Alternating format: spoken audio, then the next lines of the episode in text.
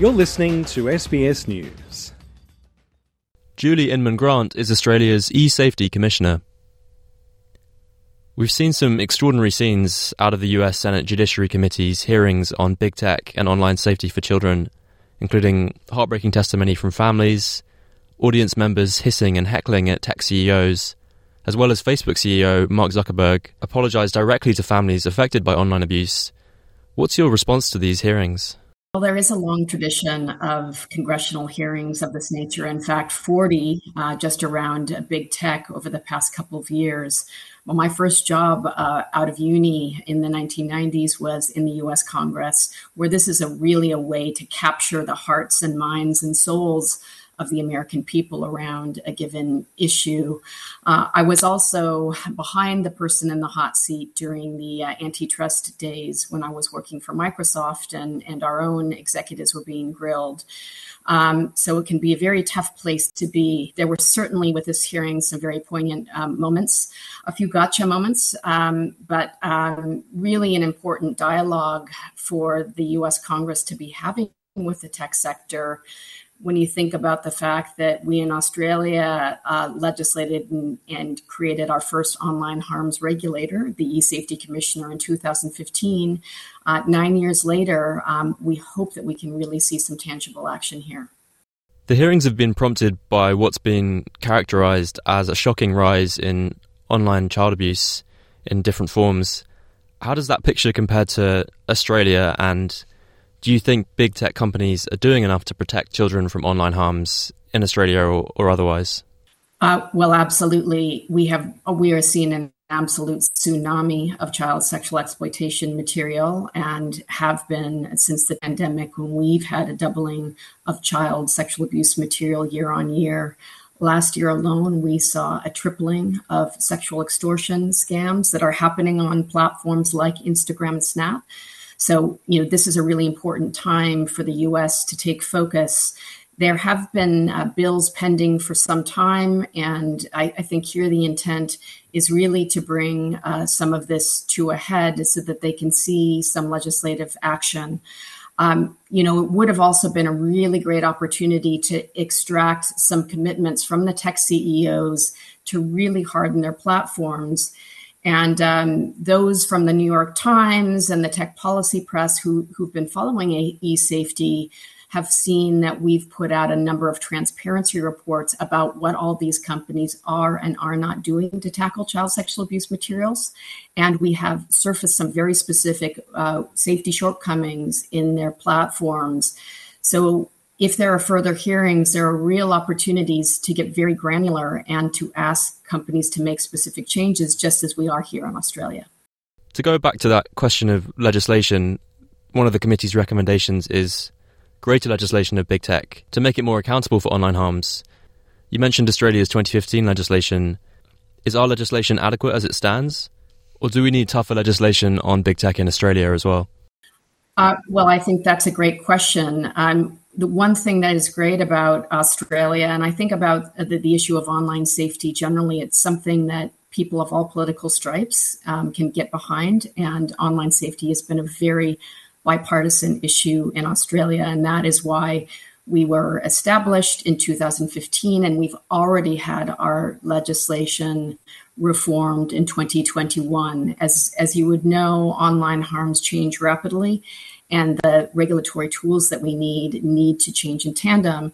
And so uh, recently, Minister Michelle Rowland announced that there would be um, an upcoming review of the Online Safety Act um, that was brought up so that we can be brought um, I- into the new world and the new realities that we're facing with. We're doing a pretty good job when we compare ourselves to the rest of the world. The UK just passed their Online Safety Act um, towards the end of 2023.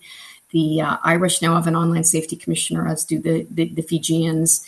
And we've started something called the Global Online Safety Regulators Network to bring independent online safety regulators together around the world.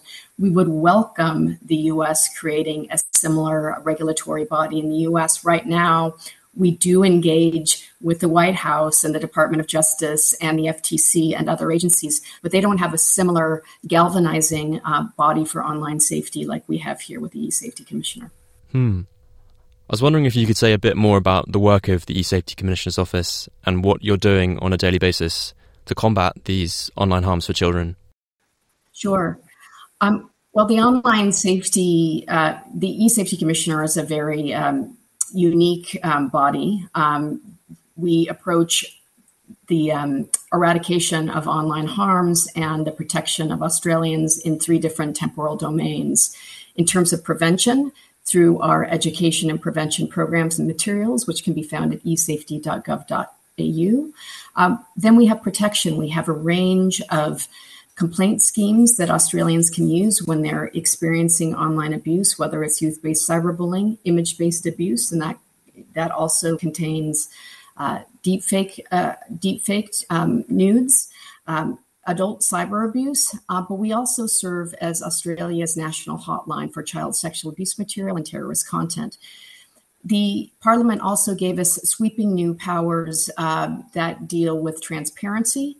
And again, we've used that against 27 different services as part of uh, 13 different notices to these major tech companies, including all that were at the US congressional hearing to find out what they are and are not doing to target uh, child sexual abuse.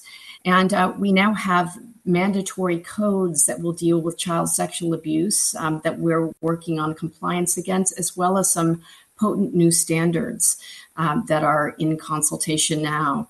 So we're working on multiple fronts, and we're also doing something called proactive and systemic change by encouraging the companies to engage in safety by design rather than retrofitting 30 or 40 different parental controls on, thinking about the risks and harms and embedding those safety protections in at the front end rather than bolting it on after the harm has been done.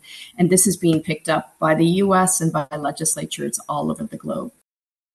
The hearings have also seen the CEO of TikTok again questioned about the company's links to the Chinese government what is your office's view on the safety risks posed by TikTok, especially given its popularity among younger social media users? Well, um, you know, our position with TikTok is that they provide a very popular social media platform that young Australians are using every day, and we want to make sure that these are as safe as possible. TikTok was the subject of one of our um, basic online safety expectations transparency notices. And they did comply with that notice and provided us fulsome information and are taking important steps to detect child sexual abuse material as imagery and as video. So that is is really our focus with TikTok, not not the parentage, uh, as was the focus um, in the U.S. hearing. Thank you, Julie.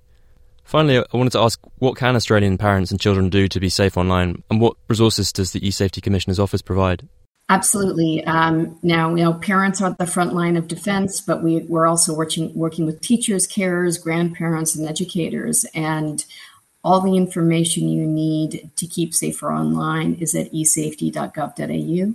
I'd also mention that next Tuesday, February 6th, is Safer Internet Day. And this is a chance for us all to galvanize and to get behind uh, online safety for our children.